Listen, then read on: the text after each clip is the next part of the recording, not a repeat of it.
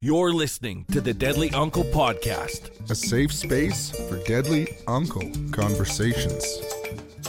Hey, everybody, I hope you're ready for a great episode. We've got Marshall Vielle. Marshall Vielle. Yes, all the way from Kainai. And, you know, what a wonderful person and actor um, I've had the honor to work with. And I'm just excited for you to meet. Yeah, stick around. Great episode coming up. Uh, talk to us about your life and how you grew up. Uh, such a broad question. I love it. Uh, we're just, and we'll uh, we'll kind we're just gonna we'll skip all kinda- the small talk and, and, and, and cut straight to the trauma, aren't Well- we? not trauma, not so much the trauma, but just tell us about you know your tell us about your journey and what makes you you because you're you're honestly to to be honest, this is just you're one of the best actors I've ever seen live. Uh, what you do with your with your your art is just amazing. Like honestly, I, I'm not just saying that because we work together which I was lucky enough to, you know, be beside so many people that went to school for it and the whole thing. But, you know, to get to where you're where you're at, I- I'm sure, you know, it takes a life lifetime of, of what you do with the arts, man. It's just amazing. Well, geez, that's so nice to say. I'm just blushing. Um, um, no, yeah, no, it's been, uh, yeah. Where, where did I? Okay, I. Where should I start? Well, um, my name is Marshall Vielle. My pronouns are they them, and I grew up uh, in Kainai, uh, which is part of the Blackfoot Confederacy uh, down south uh, towards the U.S. border. And I've been living in Mohkinstsis here uh, in Calgary for the last five years, just being a theater artist. I grew up on the res, um, always being really extra and um, putting on lip sync shows in my living room for all my aunties and my grandma, and my mom, and um, decided that I wanted to go into the arts. I, I've always been a very creative person, um, and then you know, I, I, uh, people always ask me about like, oh, like when did you know that you wanted to become an actor? When did you know that you want to be on stage or all that stuff? And I just feel like I've always just like I've always just liked um, having all eyes on me um, and just like make, making others laugh as well. Um, and so I was like, yeah, like it's just been since I was very, very young. I used to, whenever we would watch TVs and stuff, you know, we, we would see commercials come on. Um, and I would just like repeat them. Like it'd be like, no matter what it was, if it was like a herb herbal essence commercial or like you know like just anything that had like a bit of like a song i was always just like you know finding ways to like you know just just say that all the time. And so i so i just always very love the idea of like entertaining others and um, just like acting and you know just uh, you know tapping into other worlds and stuff. And so that's kind of how i feel like i, I became or wanted to become an actor. And so i went to school at the u of l uh, when i was 17 i um, finished uh, school um, on the res. And so I went to the U of L in Lethbridge. And when I started, I was actually like an English ed student. So I, I wanted to, I wanted to study to teach. Um, and I was, I, I thought that I wanted to teach English at the time and um, kind of needed uh, some, an extra push, I think, to get out of my shoes. You say so many nice things about me being really awesome actor, but I'm really shy in like many ways as well. So like, it's nice to, um, to hear that feedback because you know it's just yeah i'm al- i've always just been very very shy as well um, i didn't actually start um, acting until like towards the end of my first year i um, by by the end of first year i switched over to drama and i was in drama ed and then when i got to third year I, it was time for me to um, apply to go into the ed program and i realized that maybe i didn't want to um, teach I, or teach drama or teach english or anything i wanted to find ways to use performance as a tool to teach. I wanted to use acting as a tool to teach. So I I decided to do that. I decided to leave my my dream of wanting to go into education behind and enter the world of acting. And so that's what I've been doing for the last five years since 2017. Um, moved to the city, did some shows, um, and then yeah, it just it just kind of all started to roll out. I, I think I got started acting at like a really good time. I think a lot of folks are really open to like seeing different bodies and different um, skin tones on stage, and so it was just it's been really nice that like um, I, I feel like I'm just I I'm all about like how could I use theater uh, to build a foundation of understanding, and how could I use my tools as as an actor and as a drag queen to act as a pillar of support for folks as well. And it's it's been nice that um, folks have been really really kind um, in many different ways and stuff. And, and and any time that I get to you know be on stages, um, it just it brings me lots of joy. So yeah, and that's where we met. We met um, doing doing the Quest show uh, back in I think it was 2019. Now, oh my gosh, it was so long ago. Wow! Before the Time blip. flies. question for you, but before I ask that question, the camera's not moving. Okay, let me let me just uh, adjust this camera here. that was my segue to get him to fix the camera. Beautiful. There we go.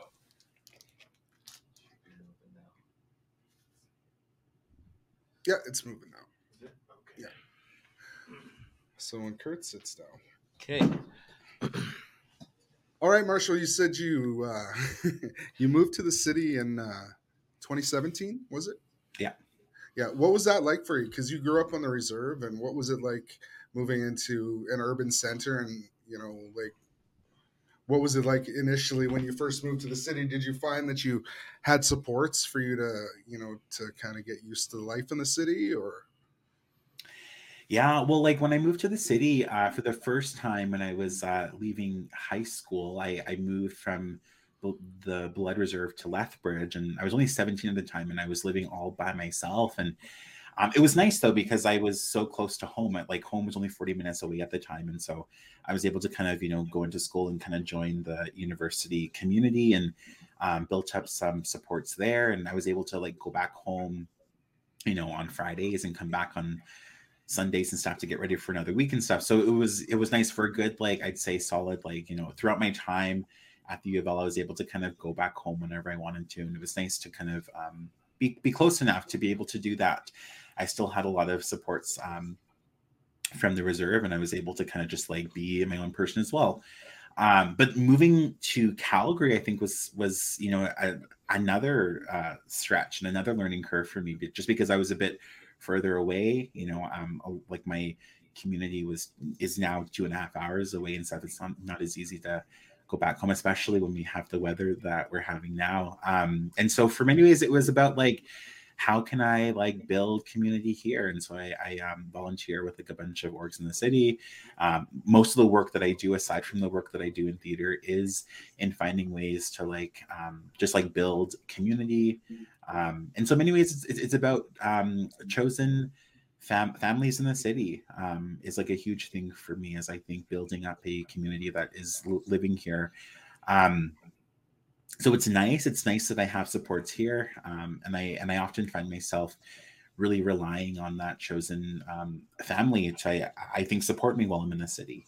Um, because you know, as we know, it's it, it can be kind of hard, you know, um, experiencing urban just displacement, so to speak. You know, living in the city, going from you know being surrounded by community and loved ones and family, and and being surrounded by all of that stuff, and then kind of having to kind of do it on your own um, in in the big Yeah. city, it can can can be challenging. And so, I found community through the arts um, as a as a theater artist. I've found community by work working with um, Native artists in the city, as well as other uh, bi BIPOC artists, other queer artists. Um, for me, I, I I- I think I wouldn't feel as supported as um, as uh, uplifted or honored or just held um, if it wasn't for a lot of the folks that I know, like in the theater world as well. I I, I really do think that my uh, my work as a theater artist, I think, is what helps me feel most at home here. Um, if if I wasn't able to do that work, if I wasn't able to interact with the folks that I'm able to interact with, I don't think I would feel as, as supported um, and uplifted. No, that's amazing. And you know, before Quest, I seen you uh, when I was performing uh, at, with my old group, Young Medicine, and you were actually doing a show. Uh, it had something to do. I, I can't exactly remember what it was called, but it was something to do with the residential school, and I think Olivia Tailfeathers was was a part of it, and everything. Tell us about that. And how old were you when that happened? When that when that was going on? When that uh, piece was was being made? Um, I think the one that you're talking about might be the ugliest girl meets Elvis. Yes, that Oh is the gosh. one. that was like so long ago. That was back in like 2013. Holy, um, yeah, it was long. It was almost 10 years ago. Yeah, so that that was actually like the first uh, professional theater show that I ever did. Uh, Ramona Bighead and her uh, son, the late Carl Brave Rock, they were the ones who wrote it together. Um, and then Ramona produced it, and then Carl directed as well as act- acted in it. And um, yeah, it was it was a play about you know how uh, the students at the time um, who were in these schools how they used humor as a means to heal. Um, and so there's um, someone in the play uh, who dressed up as Elvis to kind of um, you know make everybody uh, all keep keep all the students' spirits high, as, as well as just dealing with you know all that stuff as well. And it, it's it's really um, unique. I think about how we did that play ten years ago, and even today, um, we're still um we're, we're still going through some of those themes you know what i mean like it's it's, it's so odd to to think about like we um we don't think about how um a lot of that intergenerational trauma um is still you know being explored and still being um still finding ways to heal heal from that like i know that i was exploring that almost 10 years ago and now we're still doing that to this day it just you know shows you how it how big the impact is and how how long it takes to unpack that as well. Um, yeah, so at the time, you know, I did did that play. Ramona bro, um, wrote it with with her son, and it was about like, as I said, how these students use humor as a means to heal, and um, and that was a huge thing for, for for me as well. Like knowing that like these are some of the things that my own grandparents, um, you know, had to deal with as well, and and and the fact that I was able to kind of honor those experiences through art through theater. I, um, I remember just being a really, really awesome experience. I got to um, do the play with a bunch of other young actors as well. Um, I met one of my really good friends, Maya, on that show. Maya um, actually played the uh, ugliest girl. It's, it's so weird, um, you know, calling someone the ugliest girl when, when they're so beautiful. But like that, that was a thing in the play where like, um, you know, she was a new student and all the older girls would call her ugly because she was new and all that stuff as well. But I, but in real life, she's so beautiful. Um, but yeah, no, we we met on that show um, back in 2013, and we've been friends ever since and stuff. I actually lived with her um, towards the end of uh, my time at the U of L. Um, but yeah, that that for me, I think was the very first um, professional show that I did. I, I, I was acting in school plays and stuff, but that was the first time I got a paycheck. Um, and we performed at at the Empress, which was nice. Um, and yeah, really, I it's it's so interesting to think about like the first time I got paid to um, do a show was um, a show that I think honored where I came from and honored my own grand grandparents as well. It just uh, it, it, it's nice that I think I was able to do that. I um, don't often think about uh, you know that show just because it was so long ago, but it's nice that uh, you saw it and that you uh, enjoyed yourself. Because yeah, since then I've been wanting to kind of just explore some of that stuff as well. And so um, I also did another version, which was more um, more uh, that explored, I think, more closer of the impacts of that. Like whereas the uh, girl was more about like what it was like growing up in that school. I also worked with Make Making Treaty Seven on a different um, iteration of um, understanding what the impact of the Treaty Seven signing was, um, and that kind of had that was more of like an exploration throughout the time of like that school like more into like the signing and then like the impacts it has um, on us today. And and then uh, from there we did the quest show. We did um, uh, the we're all treaty pe- pe- people show. And so it just kind of um, that thing about i think always doing plays that kind of honor where i come from and honor the stories that don't often get told.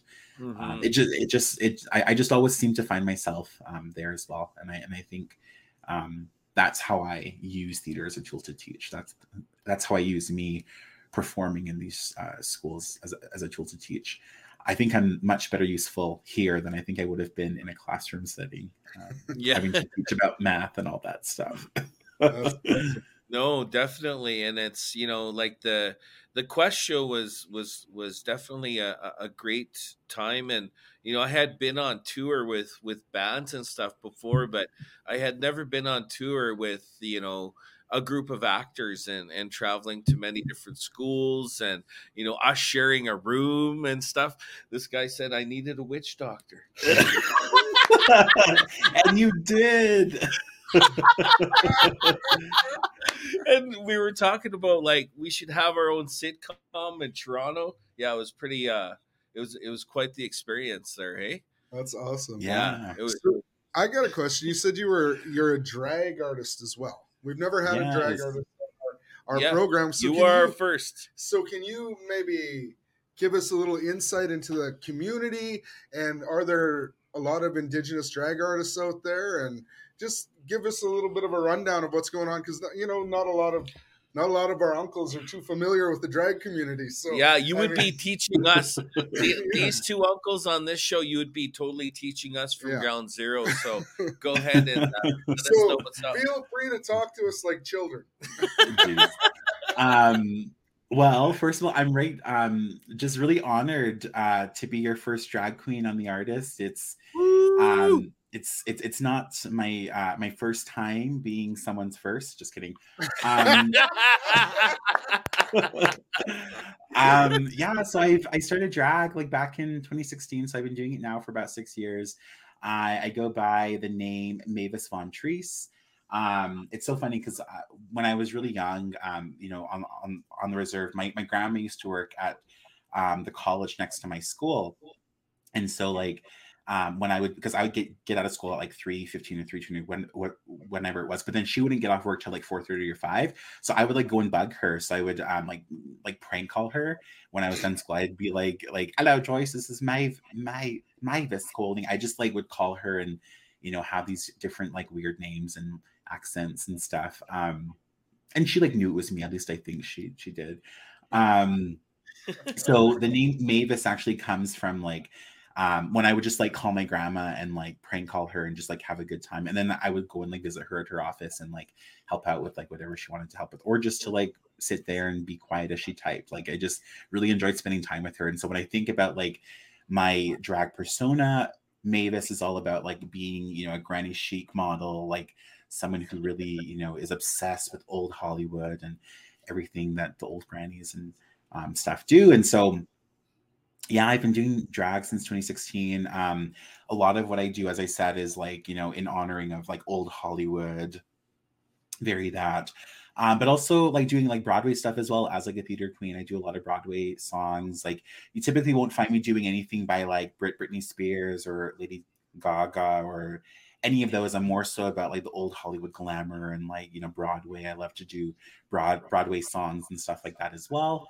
um and at the time i was just like i'm just doing this because this is fun like um drag is a chance for me to free the feminine. Like i've i've i've been uh, very as i said very extra since i was a child very very femme and stuff. And so like i would um i would do lip lip syncs in my living room. I actually won my very first lip lip sync for your life when i was like like eight or nine um in the living room. I you know did a lip sync to Avril Lavigne's "Why Do You Gotta Make Things So Complicated?" Um, and I won, and I was so proud of that. yeah. Um, and ever since then, I was just like I've just loved to like lip lip sync and be wild and funny, and um, yeah, just like use it. It's it's another tool for me to like tell stories, and and another tool for me, um, just to like teach folks to be more inclusive. Um, I am two spirit, and, and and as a two spirit drag queen, it's uh, it's nice that I get to, uh, you know, be a body in the room and um, and just kind of find ways to share my story.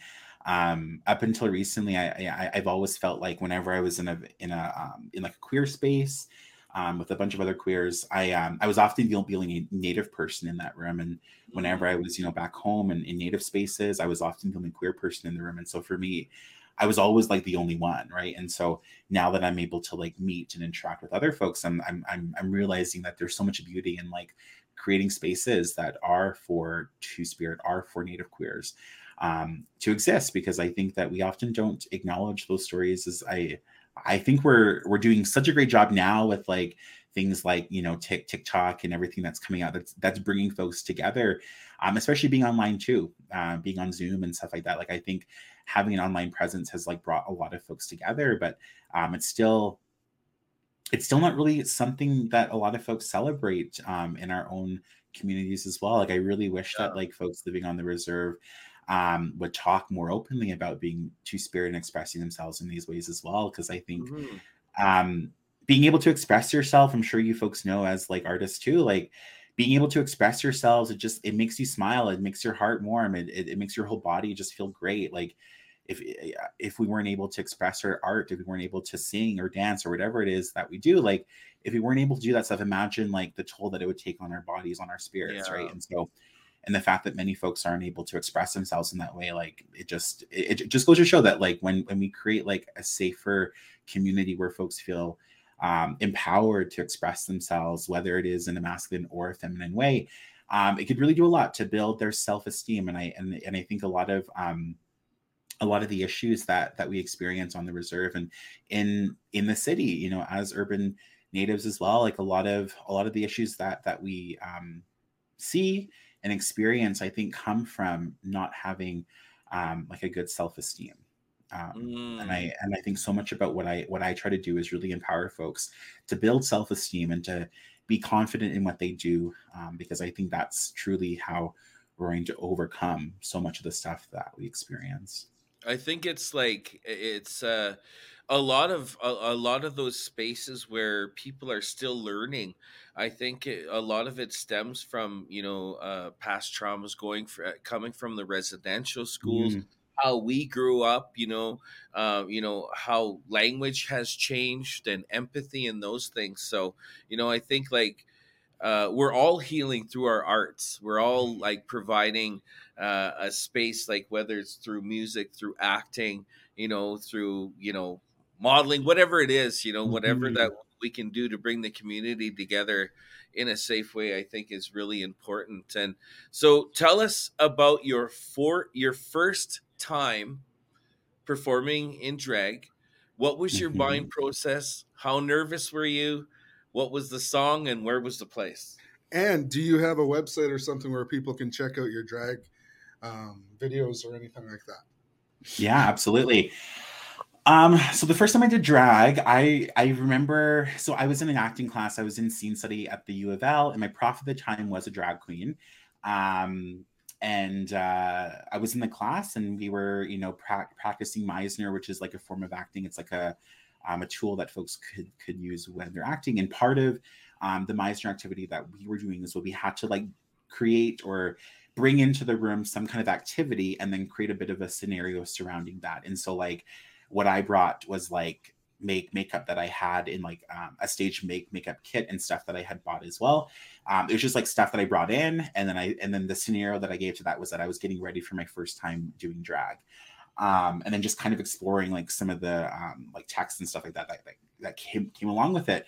Um, but after, um, because what we would do is like one by one, you would go up and do your scene, your um, activity, and your scenario, and then you would sit down, and we just kind of all would um, like all of the folks in my acting class would get up and do their thing. So when I was done, we would like offer like feedback and stuff. And and when I was finished, my prof was like, "Oh, is like drag something?" Um, my prof Jay, uh, White Whitehead was like, "Oh, like is is drag something that you um do?" And I was like, and it wasn't. Um, but I was like, mm-hmm, yeah, it is.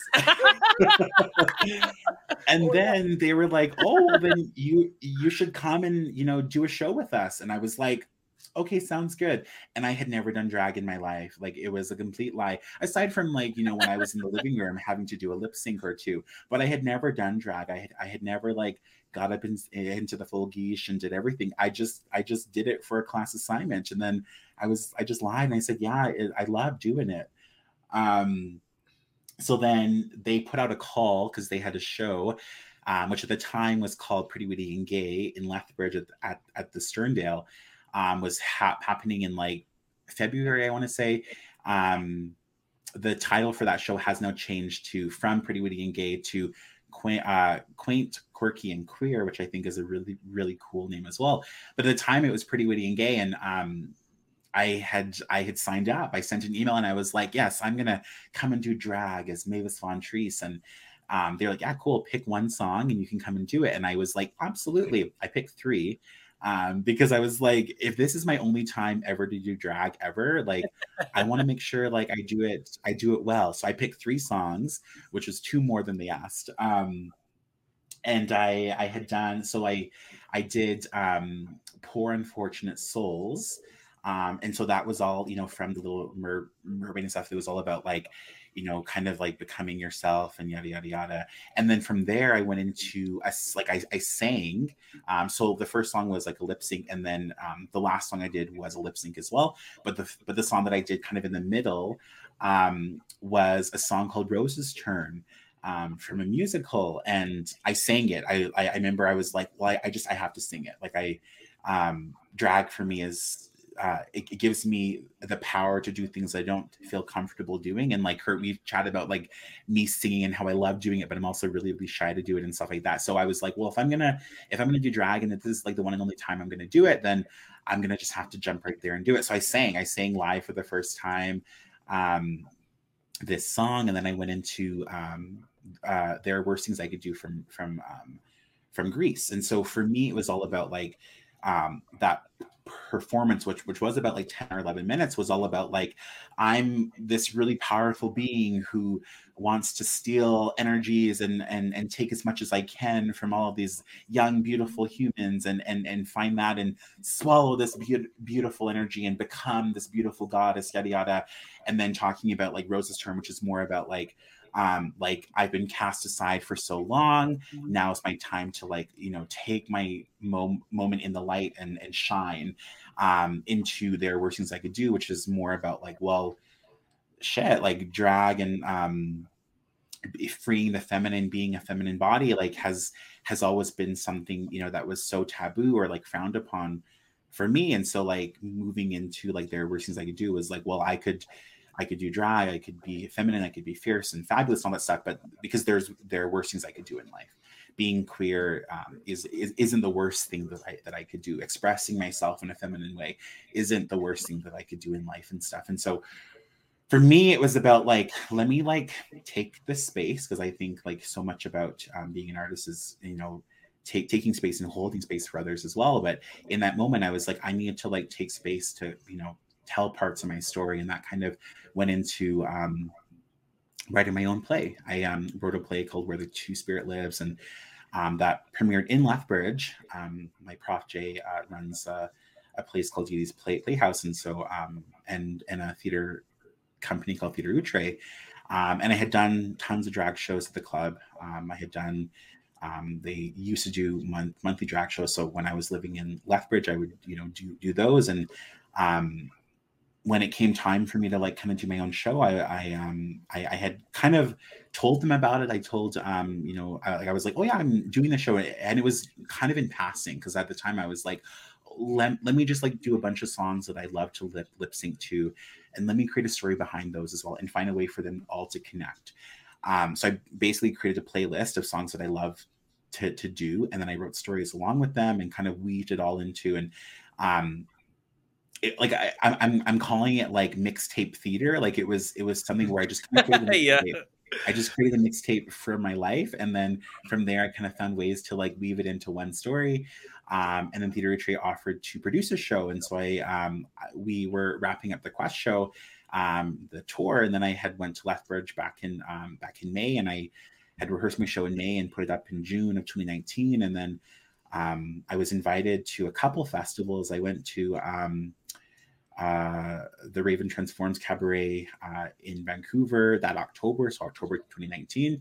Um, and then I was invited to a festival called Outstages in Victoria. Um, so I toured it there in early 2020. And then I had like a whole fringe tour planned. I, I was going to go to Peterborough Fringe. I was going to go to Winnipeg Fringe, Edmonton Fringe, Vancouver Fringe. Um, and then obviously, you know, the blip took place, the world shut down. So I wasn't able to. So I, I had this whole like fringe tour planned. Um, and it just kind of you know didn't go anywhere but i still have this show where the two two spirit lives which has toured to all of these different places. We were up in edmonton back in april. Um, we did the show up there and, and, stuff and i'm in talks to do it here as well. But um, the show for me like it, it's it's very personal. Like I, I, think like what i talk about what i what i explore in the show um, is basically like my my story. I i, I call it one one part mem- memoir one part lip sync extravaganza because that's what it is. It's me using mm-hmm um, the art form of being of doing drag of lip lip syncing and telling my story um, through that uh, through that way. And so it's a very personal story for me where so i'm, I'm very like um, i'm not cautious but i'm just i'm very intentional about where I do it. And and when Mhm. I do it it's one of those things where I'm like this is something that I that I can do. It's, in, it's always in my back pocket but I'm very intentional about like the space that I choose to do it in because it's just a very personal story for me and I think a lot of um, people who who I've known a lot of folks who are part of my chosen family in the city don't know about a lot of the experiences that I've had growing up and stuff. And so when I get to do it, when I get to do my show, it's it, it's also about you know kind of uncovering a lot of those truths as well, and you know opening up those wounds and stuff. And so like it's it's a very personal story for myself. And so I'm very that's part of the reason why I'm so like picky and choosy about like where I do it and stuff because it is like a really big deal for me. Like I think for a lot of folks, it's like oh, it's like a drag lip lip sync show, but I think it's very personal for me and, and how I do it and stuff. And so, um, I don't know if that answers the question, but just that like no, does. drag yeah. has always been made to like free the feminine and, and tell my story in a different way, and I love doing it. Um, and folks can you know follow me as well at Mavis Von Trees on Instagram. Um, yeah. No, that's amazing, and you know, uh, uh, you got to talk about, uh, you know, that's amazing that they have these places in Lethbridge. You know, because you know we've heard the stories about Lethbridge being, you know, racist and small town and those whole things. So, what was your experience? You know, having these shows and and, and by the way, I did watch the uh, the reading of your show, and it was it was very personal and uh, you know um, there was a lot of uh, stories about your life that co- go in between those lip syncing uh, like you call it those lip lip syncing uh, parts of the show but yeah i can see why you say it's personal because i remember uh, you know being there for the reading but yeah tell us about you know lethbridge and your experience there Yeah, I mean, well, Lethbridge, you know, as we know, it is like a small city. It's like or like a big town. Um, yeah, I uh so there's when I first was there, obviously I was like, oh, this is a brand new city. I'm I'm I'm I mean, it wasn't brand new because I was visiting there all the time, but living there and being there 24/7 was like a whole other story. Um, but I mean, it's one of those pla- places where because it's seen as like such a small city and because like it is considered to be a very conservative city as well a lot of folks don't know about like the the arts community there and and and how uh, it like it, it, thrives. Like it is a place where a lot of um, queer folks do get to thrive in many different ways.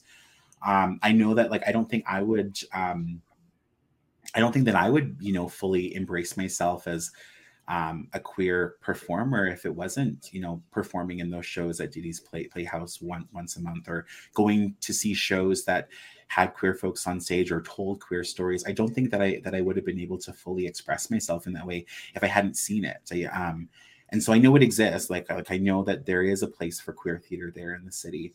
Um, because Theater Outre, you know, has has has been up and running now for over 10 years. And, and I know like um, the city itself gets a bad rap for being like a small conservative city, but um, I think the work that a lot of folks are doing and, and bringing to that area, I think is really great because it is showing that like although it is small, um, it could still you know be as inclusive as, as as it can as well. Obviously, there's still work to be done like anywhere, right? But um, I think the fact that like Lethbridge, Alberta, has a queer theater and but Calgary, Alberta doesn't have a queer theater, I think is something to celebrate. wow Um, yeah and yeah, it says something about the community as well. Exactly. And you know, it's it's crazy because, you know, um, you know, growing up with what we do, you know, it's it's nice to see those spaces, you know, because uh I lived in Lethbridge. You know, I lived there for 5 years and I was busy as as a as a as a performing artist. There is a lot of work there. There's a lot Mhm. work with the different communities that also surround um, Lethbridge as well. So you know, I was there there for a while. So one of the things that we're we're talking about on the show, um, you know, when we speak about spaces, um, how important do you think it is for every major city um, across Turtle Island to have a safe space for Indigenous people to pray? Um, not only um, you know to to get together like a community center, like a friendship center, like they have, but actually where we can have our ceremonies inside the city limits, sweats, we can have an indoor indoor facility uh, to have our feasts after, to have maybe funerals for people that live with inside the city that can't make it out uh, to to the land. And do you think it's important that we change our mind frame as Indigenous people to say that we need to go out? You know, onto our land. Should we have that space right in our cities? Well, what's your opinion on that? Yeah, that's a really good um, question. Um, when I when I think about the need, the desire to have places for us in the city to gather to practice ceremony, I do think that is it is something that is incredibly necessary um, for us. I I think that part of acknowledging the land and, and the traditional roots that it has, I think, is also offering spaces for stuff like that to take place um, it, it's it's absolutely great to be on the land and to and, and, and to do these ceremonies in our home homelands and stuff. But I think a huge part of taking up space is is is, is letting things like this take place within the city limits as well. I, I and, and I also think that it allows for folks who are living in the city a chance to experience this as well. Because you know we think about like you know some of the surrounding reserves. We got we like there's always this like notion of having to be like invited in um, and a lot of folks you know don't don't get invited in. And so i think being able to like bring some of these um, finding ways to like introduce this knowledge for folks who are living in the city i think is absolutely necessary. I think about things like smudging and, and praying um, in our ways. I think i think of those as birthrights that like we should all have access to. Um, but oftentimes we don't in the city because there's not a safe space for us to engage and, and to invite folks in that way. And so i think a huge part of like what i think large uh, cities and small cities have to do is like dedicate a space so that native pe- people could gather in this way and, and and make it so that it is accessible for them. And, and we often think about like accessible as like oh like does it have have like a ramp for like a wheelchair? But we have to think about accessibility as so much more than that. It's about like is this like a so sober space? Is is this a place where folks can bring kids? Is this a place where uh, folks who you know uh, come from different backgrounds will feel here uh, seen and heard? Is it a place that is inclusive to things like two spirit folks? Is it a place where um, the language that folks use uh, will be respected and, um, and and acknowledged? And is it a space where we can hold ourselves accountable if we do make mistakes right? There's so much so much more in terms of accessibility that i think we have to think about. Um, but it, it's it's that thing where like you know there's there's tons of public places to gather in the city and stuff but i still think we still hear stories about like our own folks who don't feel comfortable going into those places. Mm-hmm. and i think a huge part of that is is because they're not acceptable or not accessible and because they're, they're not accepting of like a bunch of other folks as well who may or may not look like them. And so i, I think it's absolutely necessary to like have places um, in the city where folks could come to and pray and do ceremony and gather. Like a huge part of you know what we do is gather um, I know that you know that has been a very uh, sensitive thing for folks in the last few years, but I think gathering it's we we we we can't lose that aspect of gathering, um, mm-hmm. and I think mm-hmm. giving folks a place to gather, I think, is absolutely necessary. Um, in my own work, because I, I, work, um, I run a program called Where the Rivers Meet here um, in the city, and and it, and it's a program that aims to really uplift and honor and raise awareness and find ways for Two Spirit folks to connect with each other. Um, and this past uh, summer, I commissioned, um, or l- last year around this time, I commissioned my friend Alana Bluebird to take a photo, uh, to take photos of a bunch of um, Two Spirit folks living in in the city. Um, and then we took those photos, and now we're opening up an exhibition at the Grand Theater in the bar lob- lobby area there. And so, um, trying to raise awareness, but then also in terms of like, I took those photos and I uh, invited another artist, uh, commissioned another artist, Caleb Bell Belrose, to come and paint a mural at Sunnyside here in the city, and um, and it was really important for me to like uh, to uh, to to do a mural because I think that a huge part of that is giving Native folks a chance to gather. And and and although like a mural is a nice thing for folks to look at and to take photos of and to admire, but I also think it is a really nice place for folks to gather and to bring bring their kids and and see the beauty um, see how beautiful two spirit folks are and and um, and what that work does to honor them but also to like bring them there to like have like a p- picnic and just gather and, and share space. But i know it's still really hard for folks to do that because of like bylaws and everything that's all of these like sy- systemic things that have been put in place to almost like keep us at bay or you know to keep keep us confined to our own you know lands or you know our own in in our house or on the reserve and stuff. I think that there's like so much that's been put in place to make sure that we can't express ourselves or that we can't like Mhm. each other and stuff and so i absolutely think it's necessary for folks to be able to gather especially in the city because i think we need to you know make uh, make make spaces more accessible and we need need to make spaces safer for folks to feel like they are empowered to show up and be themselves No, I totally agree, and uh, you are definitely. A deadly uncle. jeez auntie You're definitely a deadly auntie uncle, eh? no, but thank you so much Yes. for being on today. And I know you're in rehearsal right now. I don't know if you can give us some details, but let us know what you're in rehearsals for and where people can check it out. If, if you can give those details. Oh, absolutely. Um, so currently I'm rehearsing for the Jung- Jungle Book at Alberta Theatre Projects um, here in Calgary. The show uh, goes up during the holiday season um, on December 1st, um, and it goes until December 31st. And so we're just in rehearsals. We're heading into week two. We have about four weeks of rehearsal, and then we'll have four weeks of shows. Um, if folks want to, you know, learn more about like the show itself, they they can go on to atplive.com and look up the show. It is like a brand new um, adaptation of the show itself. Um, so it's really returning back to some of some of its roots. I'm sure we're all familiar with the car- cartoon and stuff like that as well. And Mhm. um, but yeah, it is really trying to like pay homage to like the South Asian um, life and all of that stuff, as well as you know a lot, a lot of these characters and you know how they explore life and, and law of the jung- jungle and all, all that stuff as well. Um, I'm playing Baloo, which is nice. Um, Hey, yeah. Um, That's told my mom- awesome. Yeah, I told my mom I was like, I'm I'm gonna be like Baloo, and she started to sing like bear. Yeah, I can I can already see it. I can already see it.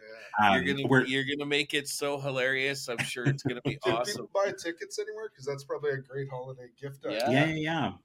Yeah, so folks can buy get tickets at atplive.com. There you go. Yeah. Nice, nice.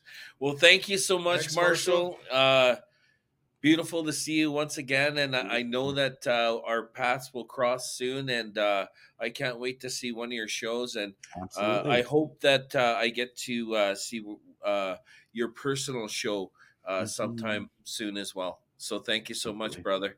Absolutely. Thanks. Thanks for having me. We'll see ya. Yeah, you Hi, hi. You're listening to the Deadly Uncle Podcast. A safe space for deadly uncle conversations.